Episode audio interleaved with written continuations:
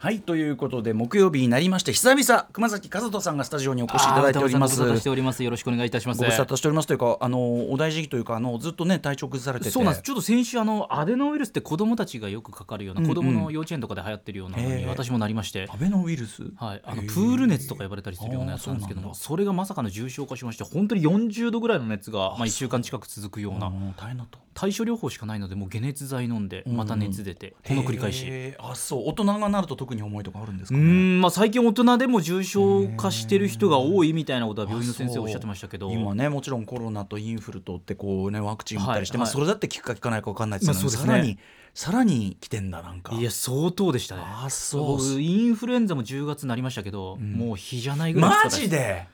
あそう。とんでもない。もう食事もなかなか食べられないですし、えーよくまあちょっと今ね見たとこお元気そうなんでよかったけど。あもう元気にはなったんですけど、うん。はい、とはいえでもね復帰してちょっとまあもうまだ昨間もない日ぐらいからまたと仕事復帰して、うん。いやいやぼちぼちと。いう感じなんですけど。そんな中はいちょっと今日はカロリーが多い日で本当に申し訳ございませんがね。い。ろいろお伝えしたいことが結構ありまして、私あの今日昼のですね、えー石山レンゲさんとね、えー土屋レオさんの、えーやってるコネクトの方にですねゲストでおまじお邪魔してきてコネクトゼミナールというねい。はいろんな各界のこう識者の皆さんが集まっていろんな講義をするという中にまああのいろんな因縁というか流れがあってうんうん。行ってきたわけなんでございます、えーメールもいただいておりましてご紹介しましょう。ラジオネームかもめさんです。コネクト最高でした。ありがとうございます。最初はレオレオとバチバチかとドキドキしながら聞いていましたが、まああのもちろん言いますけど、はいはい。土屋レオさんがね、はい。まあ、ある意味心尽くしのおもてなしということでね、あのまあ、コスプレ的な準備までしてきていただいてというね、えーお二人のライブ MC トークがどんどんグルーブしていってずっと聞いていたかったです。ライブ MC 学ということで話したんですね、えー漠然と楽しかった一体感があったと感じていたライブ MC には、えー美術館のキャプションやイヤホンガイドのように曲の説明や一番よく聴ける環境を作ってくれてお客さんの心のドアを開いてくれるそんなテクニックが隠されていたのかと気づかされました、えー今度はアトロック2でも第2弾をお願いしますということでそうなんですよ、あのまあ要はさ土屋レオさんがねまあまあそのある種ネタ的にですけどね、はい。あのヒップホップずっと怖いと思っててみたいなずっと言ってましたよね。最初は怖いって話をしてるのに、そのさ最初はこう偏見でしたって、最初はっつってんだろうみたいなのをね オープニングでおっしゃったのねまあごもっともなんだけどで全然俺はそれもそれも分かりますよと、僕だってそのやからなところに別に馴染んでるわけじゃねえから分かるってそれはあって、でみたいなところから、まあ、今日テーマに選んだのはでも僕と土屋さんの共通点はやっぱりあの音楽をなりわいとしていながら非常によくしゃべる。まあ挙句の果てにこうラジオなんかやってるみたいなことで、はいなのでおそらくそのライブにおける MC 曲と曲の間の曲間のしゃべりみたいなのもかなりこだわりを持ってやっていらっしゃる、そうじゃない人もいっぱいいる中でやってらっしゃるんじゃないですかって言ったらやっぱり案の定ですね土屋さんね。あの僕とは全くメソッドが考え方考え方の出発点は同じ、えー、とお客の心を開く、あとは次の曲に着地よく次の曲をよく響かせるというこの2つのポイントはもちろん一緒なんだけどもやり方は僕と対照的にあのフローチャートを自分で作って細かく A か B かで分岐してって、はい。で客の反応を見ながら分岐してって、っていうのをうちで壁の前で練習しまくってから最初はやって今はもう慣れてきて、うんうんそういうことまでしなくてよくなったって言ってるけど、まあ、あのだからやり方としては対照的なんだけど考え方は面白い。だか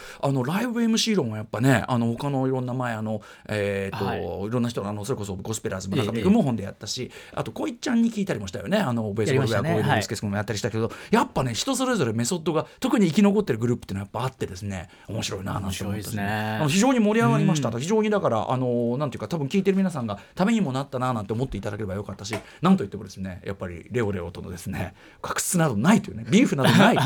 こういうことをねちゃんと示せてよかった。終わってこう表出て放送流れてるじゃないですか。はで放送をこう聞きながら他の打ち合わせとかしてたんだけどすごい2人が一生懸命フォローしてくれてて歌丸さんはねあんなアーシャはあんな怖いいかついですけども あのあのいいああ見えていい人なんですみたいな。あの一生懸命フォローしてくださって逆にこう申し訳ない気持ちになったという。まあもちろんあの石山レンゲさんもそしてねあのたしねあの確かに土屋レオさんもねもちろんラグフェアとしてもそうですし、あのこちらにお招き先にお招きするのが筋でございましたということでまた今度アトロック2ぜひお二方もですね、はい。お招きしてお話を伺いたいなと思う次第なんでございます。ということで黒崎さん今日はですね本当にすすでにちょっと早口でしょ？あの今日いや話さなきゃいけないことがめちゃくちゃあってこの後しかもムービーウォッチメンナポレオンであのナポレオンともなりますとですね、はい。まあ、私の言うことが多いのもあるんだけどやっぱりあの専門家からのですねドスンとしたメールとかも来ててですね。まあねそうな人が人ですからねこれ解像度高すぎ新作の人から見ればなかなかまた見えてくるもの違う作品なんでね。そっかそっか。うん、なんでねちょっとそんなはい。メールもご紹介したいんでね、まああの熊崎君がちょうどねあの休み明けということでご負担かけないという意味でも。ベッドで寝てしかいなかったですしかも今日そうだこの後あのライブダイレクト今日レイさんなんですけどニューアルバム「ボイスが素晴らしくって、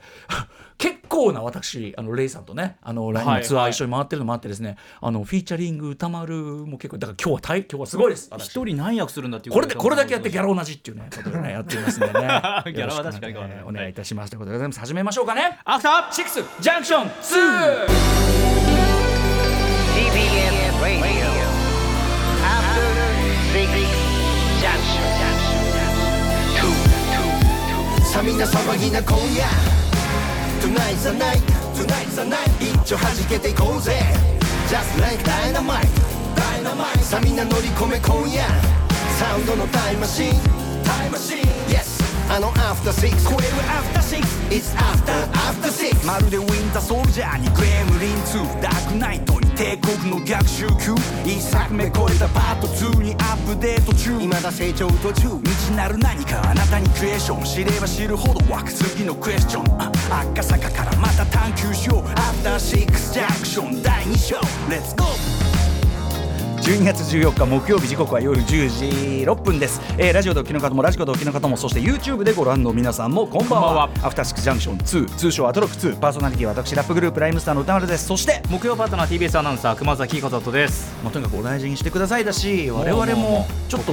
なんかね、あのそういうの流行ってるんだったらあの手洗いうがいじゃないけど、あのね、コロナ流行ってる時はすごくガードしててそういうのあんまりかかんないようになってる要するに気をつけりゃ結構ならねえじゃないかっていうのもあるわけだから。油断するとなりますよ。そうだからちょっと私も気を引き締めようと思ったあのお話でございまして、まあ、ちょっととにかくお大事にしてください、そんな中ですねちょっとねお知らせ事をねいくつかしていきたいんですがいいですか？すみませんね。お知らせ事行きましょう行きましょう。お知らせ事あんまり重なると耳に入ってこないってありますけど。たくさんありますよでもお知らせの時はうんお知らせことね。しあなたに知らせたいことがいっぱい まず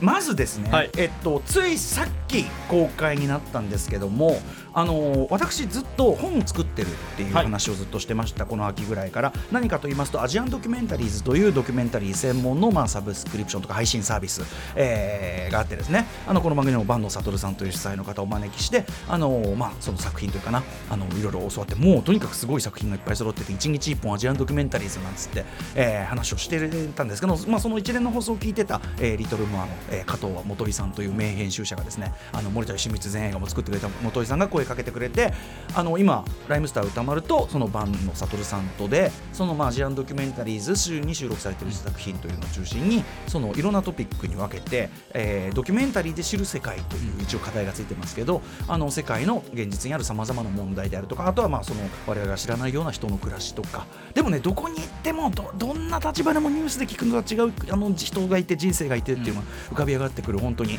えーっていうのが僕すごいそのアジアンドキュメンタリーズの作品見て本当に名作傑作に揃いなんであの思ってたことなんですけど、まあ、そういうふうなのも皆さんにも実感いただきたいということで本を作っていると。でまあ、それに先駆けてこれ出るのは来年の春かな夏までには出したいなぐらいの感じなんですけど、えー、とそんな中、まあ、皆さんご存知の通り今その、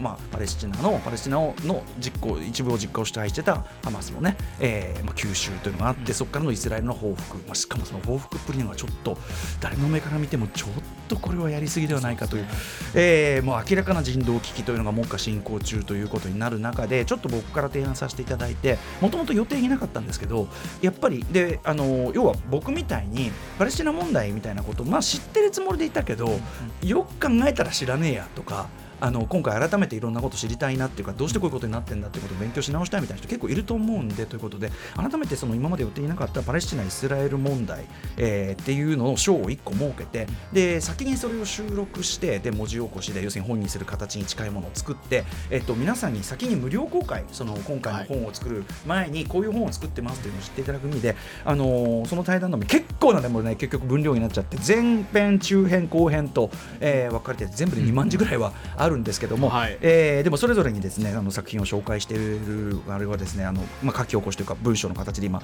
上がっておりましてあの番組の公式 X とかからも多分飛べるようになってるのかな。えーアジアンドキュメンタリーズのホームページ内で公開しております、えー前編は医学生ガザへ行くというイタリアの、えー、と医学生留学生として初めてガザの中に入っていたその青年の目線でつまり我々と我々と同じです。ガザってどういうところか知識では知ってるけど実際その目で見るとどうかってその視点で入っていってまさに今回のそのイスラエルの報復の中で病院が空爆とかされてるじゃないですか、完全破壊とかされてるまさに空爆されて完全破壊された病院も出てきます、だからイスラエル軍がこういうねそのハマスがいて巣窟になってこうだからって言っているその病院が実際にはどういう場所だったのか、こういう事態になる前に撮ってますからね。ぜひ皆さんこれ見てみてください、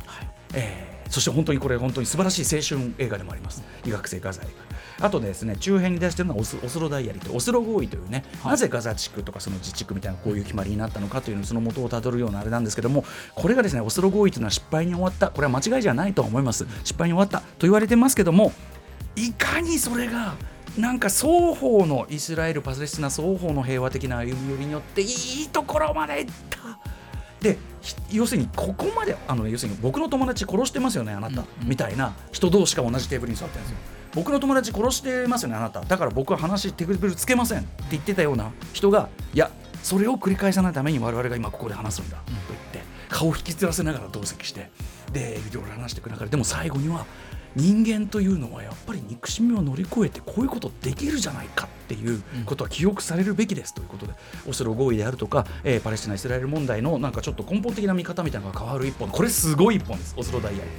で後編は、まあ、あのいくつか挙げてるんですけど兵役拒否といってイスラエル今度はイスラエルサイドの中ではどういう人たちがいるのか、えーイスラエルで兵役拒否をするという選択をした。これ大変なイスラエルの中では大変なこれはことなんですね、えー選択をした18歳の若い女の子のドキュメンタリー。えー兵役拒否とかいろんな作品も紹介してますんでぜひちょっとどういう作品のねあのなのかっていうの僕らの話聞いてれば分かります。今の、えー状況にこうちゃんと連なるような話してますんでぜひダジアンドキュメンタリーズホームページの中の、えーそこに暮らしている人がいる人生があるライムスター歌丸バンドサトル、えー緊急対談パレスチナイスラエル戦闘中の今見るべきドキュメンタリー映画5選という形でやってますんでぜひちょっと読んでみていただけると嬉しいです。この週末。ちょっと分量ありますけども。で作品ぜひ見ていただければ嬉しいです。というのがお知らせ一つ。あとですね、すみません、はい。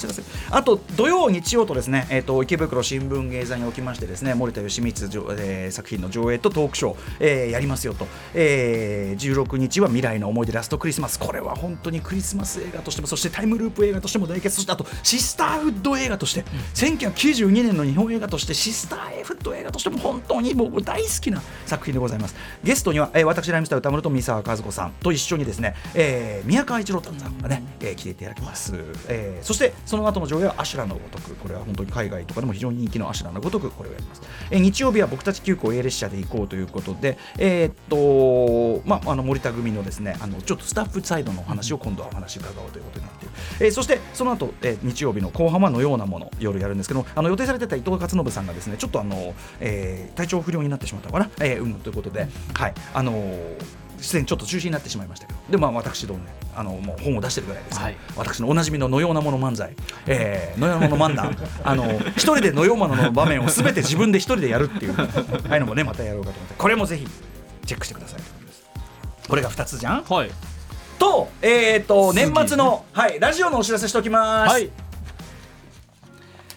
TBS ラジオでは12月11日今週ですね。月曜から12月24日日曜までの期間 TBS ラジオ年末感謝祭と題しましてプレゼント企画を実施しています、ね。えーまあ、いわゆるスペシャルウィークということで、まあ、他局も頑張っているんだからうちらもばらまき行政で頑張ろうじゃねえかということで、えー各番組金品のばらまきに余念がないわけです。金品のばらまきえー TBS ラジオの公式 X 元ツイッターとライフアフターシックスジャンクション2の公式 X 元ツイッター。フォローの上番組 X の番組 X っていうともうとある番組みたいになっちゃってる。X X 隣人 X とか容疑者 X の X じゃなくて元ツイッター、えーのプレゼント告知の投稿をリポストすると応募完了はい。ということみたいですよ、私 X やってないのでさっぱりよくわかんない、ねまあ、とにかく金品のばらまきというと皆さんがね救急としてる中我がアフターシックスジャンクション2はもうそもそも考え方が違う。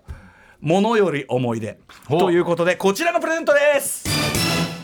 来年1月4日木曜日ライムスタースタジオ生ライブの観覧を一組2名様にプレゼント。これすごいですね。はい、ということでこちら第6スタジオにお越しいただいて、実際に来ていただくんですね。そうですそうです。まあサブから見てもいいしそのスタジオの中でここここに座って見てもいただいても結構です。だから熊崎くんとその観覧希望の方で見るということでも結構ですけど、ね、マジかすげえ、えー3対3ということで ちょっと合コン的な感じで。どういうテンションで僕もちょっと緊張するな、えー当然中にいるいるともう。僕めちゃめちゃいじりますけども、はいはいはい、はい、コールレスポンスやっていただきます。えーもう、うん。ということででも実際それが起こるかもしれないですね。そうですね。でこれはい。当選者の方、番組公式 X 元ツイッターからダイレクトメッセージをお送りさせていただきますのでぜひ皆さん応募して参加をお待ちしております、はい。よろしくお願いします、ね、プレゼントなのか圧なのかというね。いやいやこれ嬉しいでしょわかりませんけどねね。なかなかないですよ、はい。ここに入るって。あのでも熊崎君もねあの我々のライブ生で。いやもうそそれも嬉しいですし。何度 も見てると思うけど。いやいやいやいや。うん。やりたいと思いますんで。ここにその方たちと一緒に、私も一緒に。ございます。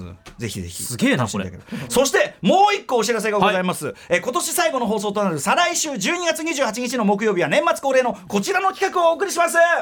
ライムスター歌丸のシネマランキング2023劇場で公開されている最新映画を評論する週刊映画辞表ムービーウォッチメンで来週評論する作品含めコーナーで扱った50本の映画の中から私歌丸のシネマランキングトップ10をご発表いたします、はい。えー当日の映画表はお休みさせていただきます、えーということでランであの私ランキングとは別に私歌丸の独断と偏見のピンポイントのね部門別賞とかね、悪役賞とかいろいろやってますけどもそういうのもやりたいと思います。さらにさらにここが大事。リスナー投票で決まるリスナー部門の発表もやります。ぜひ今年のムービーウォッチメンで扱った中からもちろん他にもね扱いきれてないのいっぱいありますよ、そんなことは100も承知ですよ。そもそも映画に順位を決めるってこと自体が そのある種のフィクショナルな、ね、遊びなのだからだ全ての映画見てそんな定量で測ってこっちの方が優れるなんてことできないでしょそんなの。そそうだ。だからどっかで線引くって言うと意味が変わんねえんだそんなのは、ねうんだから俺は悪くねえんだ。ということで今年ムービーウォッチメンで扱った中からあなたのベスト映画に投票をお願いします。投票は明日 12, 12月15日金曜日の正午。番組ホームページに東京フォーム、えーアクセスできるバナーがアップされますのでそこからまた例によってねあのそのフォームから送れるようになってますので、投票締め切りは放送前日の27日水曜日の正午。リスナー部門の結果は28日木曜日の生放送で発表します。たくさんの投票お待ちしております。ライムスター歌丸のシネマランキング2023は12月28日木曜日です。お楽しみに。ということで今夜のメニュー紹介いってみましょう。やったどり着いたはい、えーこの後すぐムービーウォッチメンです、えー今週はナポレオンですね。ナポレオンの帽子をね、えーディレクター箕輪田君があのどっかドンキとかでナポレオンの帽子みたいなの売ってないのって言ったらなかなか売ってなくて箕輪田君が手手作りしてくれすごいですよね。手作りで頑張りましたね、えーそれぐらい YouTube のバナーあのあれのサムネイルに命かけてますからね。はい。えーそして11時からは生歌唱生演奏生ミックスさまざまな音楽を生でお届けする週に1回のミュージックゾーンライブダイレクト今夜のゲストはこの方です